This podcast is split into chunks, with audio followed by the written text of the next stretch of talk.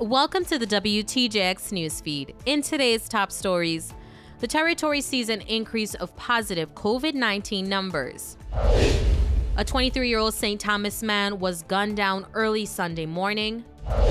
The Virgin Islands Supreme Court takes over former Senator Stephen Payne's lawsuit against the legislature. These stories and more on today's WTJX newsfeed.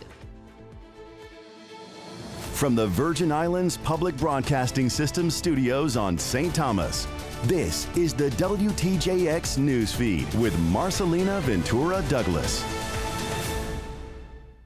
Welcome to the WTJX Newsfeed, bringing you the latest news and updates throughout our community.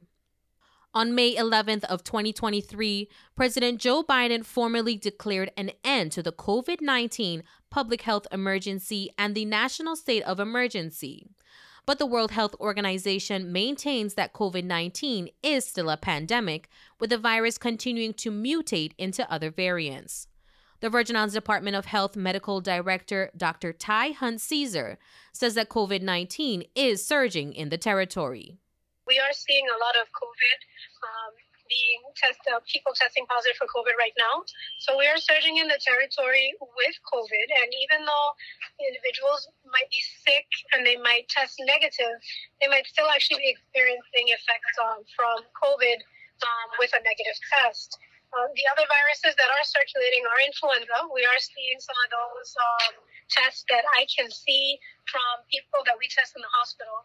And in the winter months, there are many other viruses that can cause the common cold and flu-like symptoms that we sometimes don't test for routinely.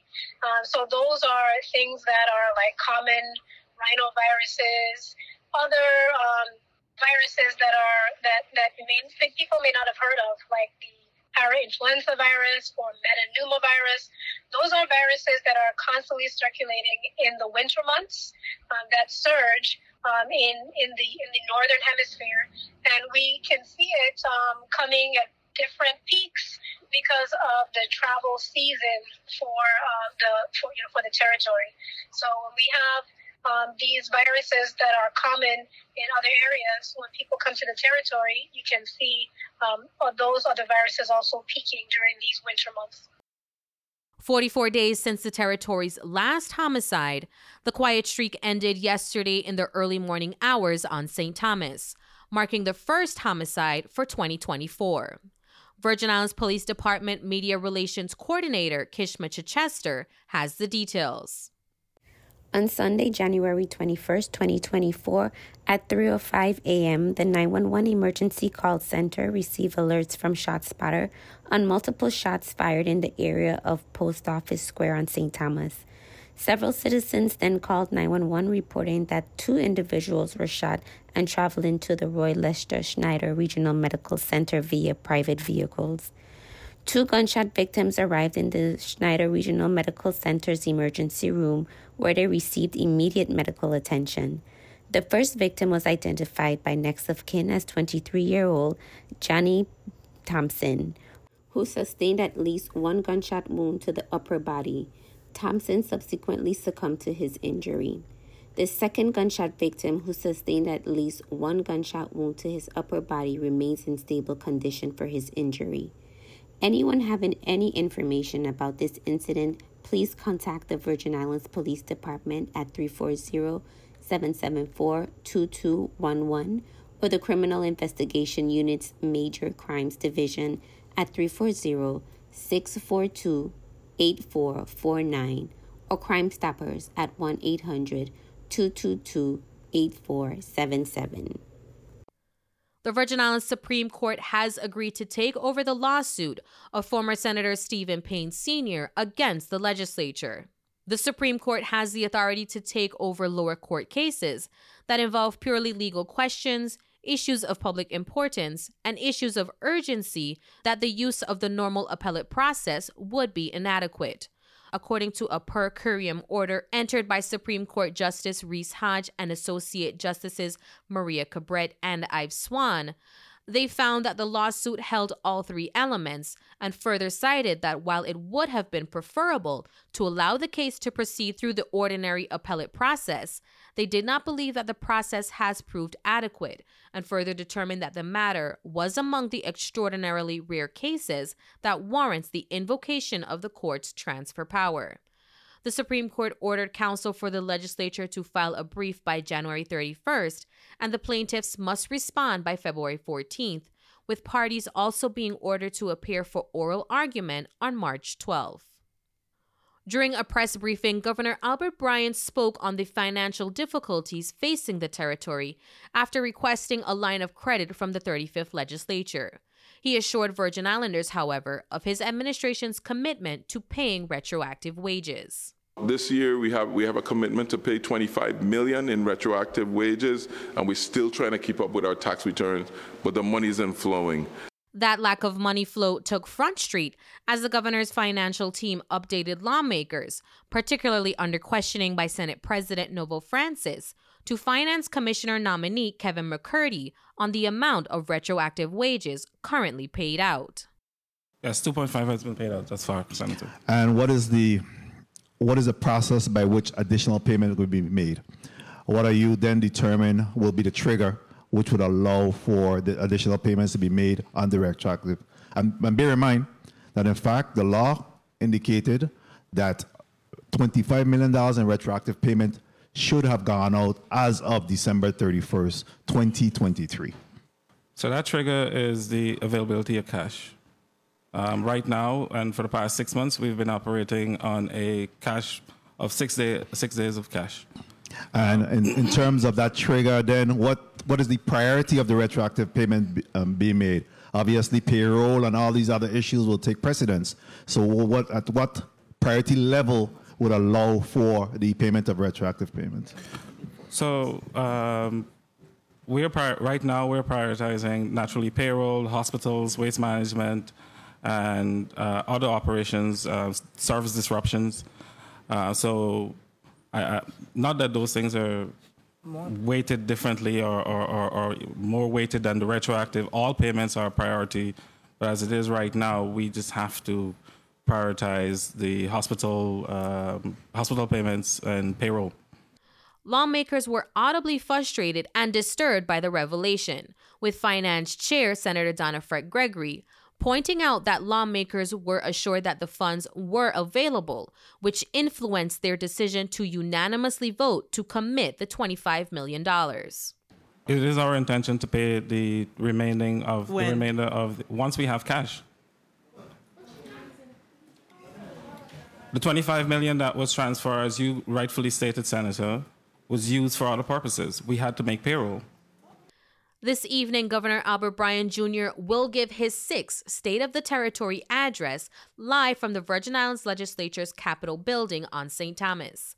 We spoke with Richard Mota, Government House Director of Communications, on what residents can anticipate from the governor's address.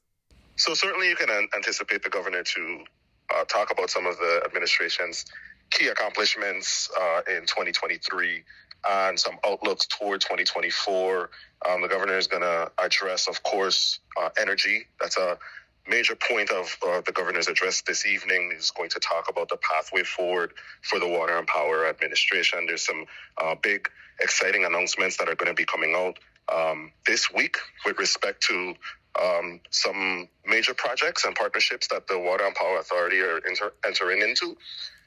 You could also expect to hear some stuff around some pending legislation that is going to be announced during the State of the Territory address. So I'm not going to give too much of that away, but there's a bill that the governor has been working on, got some public input on it, and is going to be sending it down to the legislature.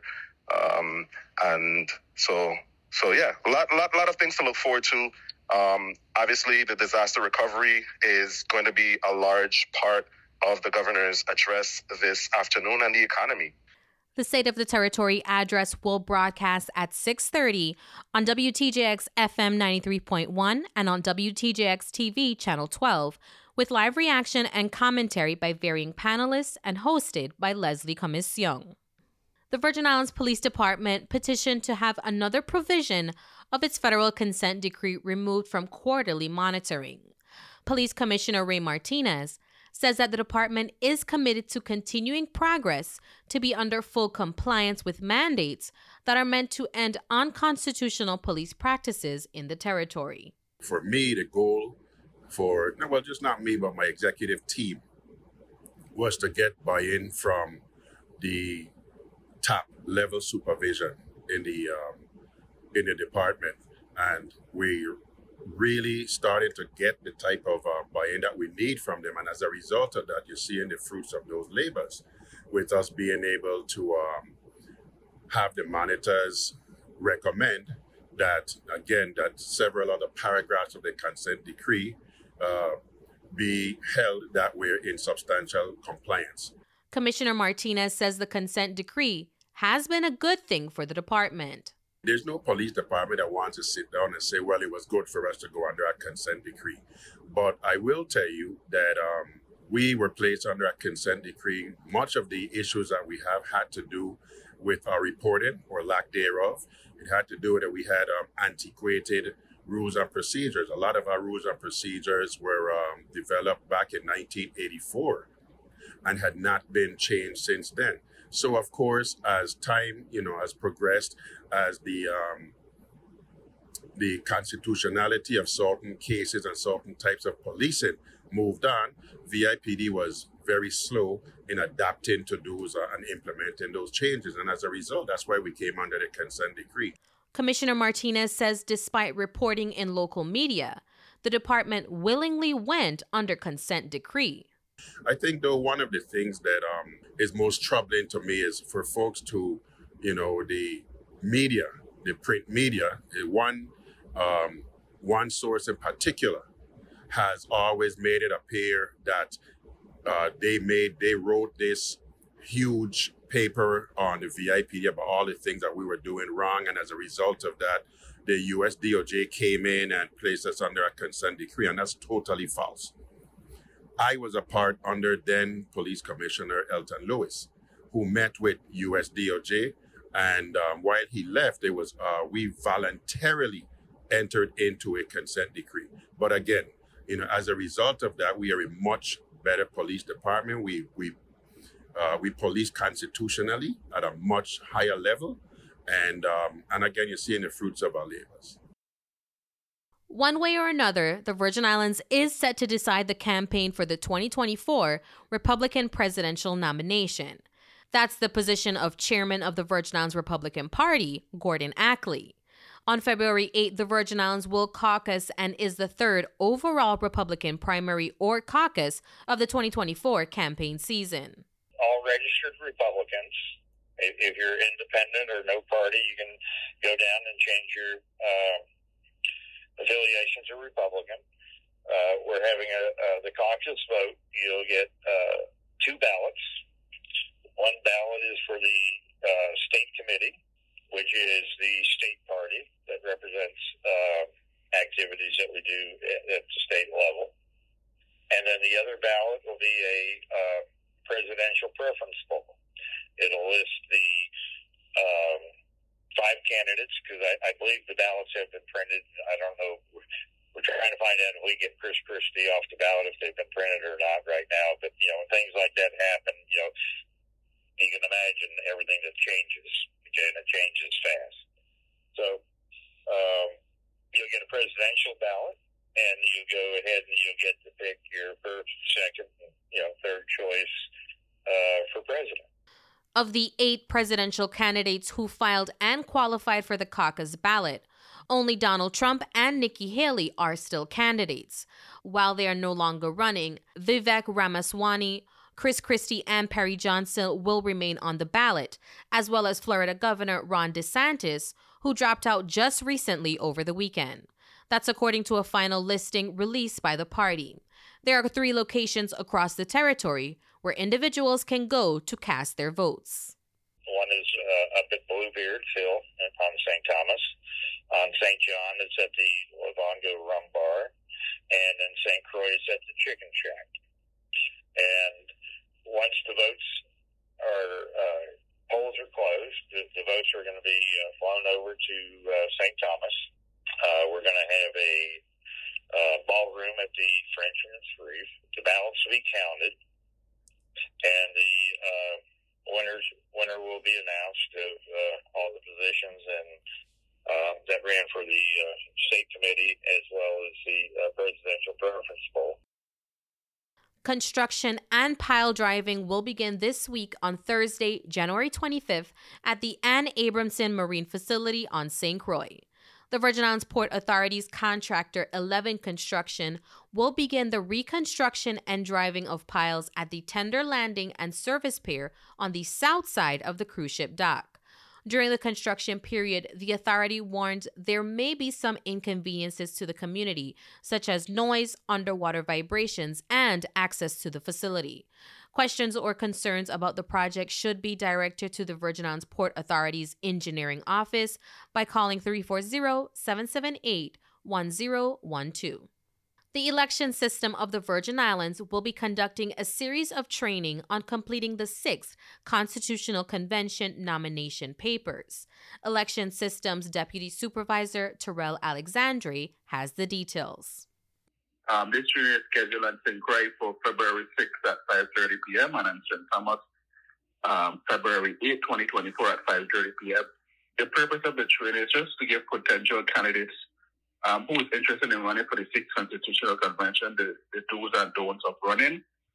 We're not going to be discussing what the Constitutional Convention is. All we're going to be doing is the election process of it, like the number of signatures a candidate needs for the nomination process, the different dates, early voting. We're going to give them some statistical information from the office, also what our the key members of our office, and just explain the whole entire election process. Because we have found in the past that individuals run, but they don't know the entire process. So we're just trying to bridge the gap somewhat. Mr. Alexandri said registration to attend is not required, but is encouraged. It is encouraged that they do submit their names to Ms. Fox, caroline.fox@vi.gov, so that we could know how many individuals to prepare for. Because we are going to be preparing some packages, a nomination package, for them to have so they can see what is required. Individuals may also call to register at 340-773-1021 on St. Croix or 340-774-3107 on St. Thomas. Former delegate to Congress Donna Christian Christensen was not only recently appointed to serve on the Board of Trustees for the University of the Virgin Islands, but also to be a part of the founding advisory board of the new School of Global Health at Meharry Medical College in Nashville, Tennessee. She says it's an honor to be of what she calls an exciting venture. It is new. It is led by someone who used to be a fellow in my congressional office, of whom I am very proud because he's done so much already. So being able to work with Dr. Daniel Dawes on this particular project is something I'm looking forward to as well. I have been involved in a global health initiative before under the Obama administration. I was very much involved, and my focus has always been in the Caribbean region, and we were able to at least begin to look at the needs for public health infrastructure in the Caribbean, and the assets that they have right now, and what the needs would be. And we'd actually started to set out a timeline and a plan. But when the Obama administration ended, that process also ended.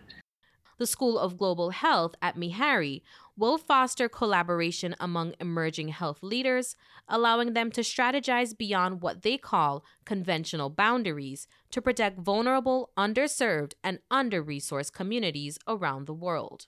I've always been a little concerned that in the previous iteration, we didn't look at the public health infrastructure needs in our own country while we were looking at what we can do to help other countries. So local, national issues that impact public health infrastructure, that strengthen public health infrastructure here and in the Caribbean will be my focus.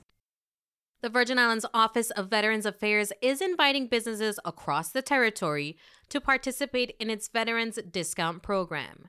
Director Patrick Farrell says it's the community's way to honor local veterans. Very similar to veterans on the mainland, they go into so many stores and just show proof of being a veteran or being on active duty, whatever the case may be. And they offer discounts all over the place. So Well, the Office of Veterans Affairs wants to avail that to our veterans here in the territory because, like I always say, we are no different from the veterans that live on the mainland. We served in the same wars, served on the same battlefield, so parity. The first business registration was hosted today on Cruise Bay St. John at the Frank Powell Bandstand from 3 to 6 p.m. On Wednesday, January 24th, it will be on St. Croix, at the Office of Veterans Affairs right there on the same compound as the office. On Saturday, January 27th, we will do it at the Office of Veterans Affairs location on St. Thomas, which is, we are co-located with the MCH. In the MCH building, we are at the bottom floor. So we will do it there. St. John and St. Croix is 3 p.m. to 6 p.m. And then on St. Thomas is 12 to 3, being that it's going to be a Saturday. For those businesses who cannot attend, call the Veterans Office to sign up. We understand that the authorized representatives may not be able to come out to the registration drives. So what we will do is, if the businesses call us at 774-8387 on St. Thomas or 773-8387 on St. Croix, we will come to their business location and go ahead and sign them up. As we move through the news feed, we turn now to our regional report. Violence in Haiti continues to surge as gang members reportedly raided the neighborhood of Solino, a community home to numerous police officers, and was once infested by gangs before a UN peacekeeping mission drove them out in the mid-2000s. The attack, which has lasted days, could mark a turning point for the gangs, which are now estimated to control up to 80% of the capital of Port-au-Prince and have been suspected of killing nearly 4,000 people and kidnapping another 3,000 just last year. They've overwhelmed police in the country of nearly 12 million people. Nearby communities who are afraid of the ongoing violence in Solino and surrounding areas began erecting barricades using rocks, trucks, and tires, and even banana trees to prevent gangs from entering. In October, the UN Security Council approved an armed force comprised of members of varying countries and islands to combat gangs in Haiti, with the mission to be led by Kenya. A court order is currently blocking the Kenyan deployment, but a judge is expected to rule on the matter by the end of this week. Meteorologist Eric Weglars is off today, but meteorologist Russ Murley says residents can look forward to bright and sunny weather. We're turning now to the territory's weather forecast. This is meteorologist Russ Murley with your WTJX local forecast. It's Monday, the 22nd of January, and some pleasant winter weather will continue here for the next several days. Winds will be steady today and again tomorrow. Rip current risk will be low to moderate at most area beaches, although north-facing beaches on St. Thomas and St. John may see a slightly higher risk of rip currents. We'll enjoy partly to mostly sunny skies this afternoon, just a bit of passing cloudiness from time to time, 82 to 86 degrees. Coolest temperatures on St. Croix, mostly clear tonight, 72 to 76. An east to northeast breeze at 10 to 15 will diminish through the overnight.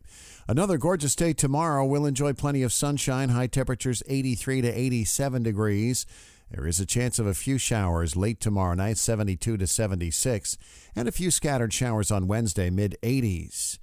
I'm meteorologist Russ Murley for WTJX. We are at the end of today's WTJX newsfeed. I'm Marcelina Ventura Douglas. Join me every weekday at 5 p.m. And if you haven't already, be sure to download the WTJX app. If you missed a part of our news, you can listen to it on demand wherever you get your podcasts.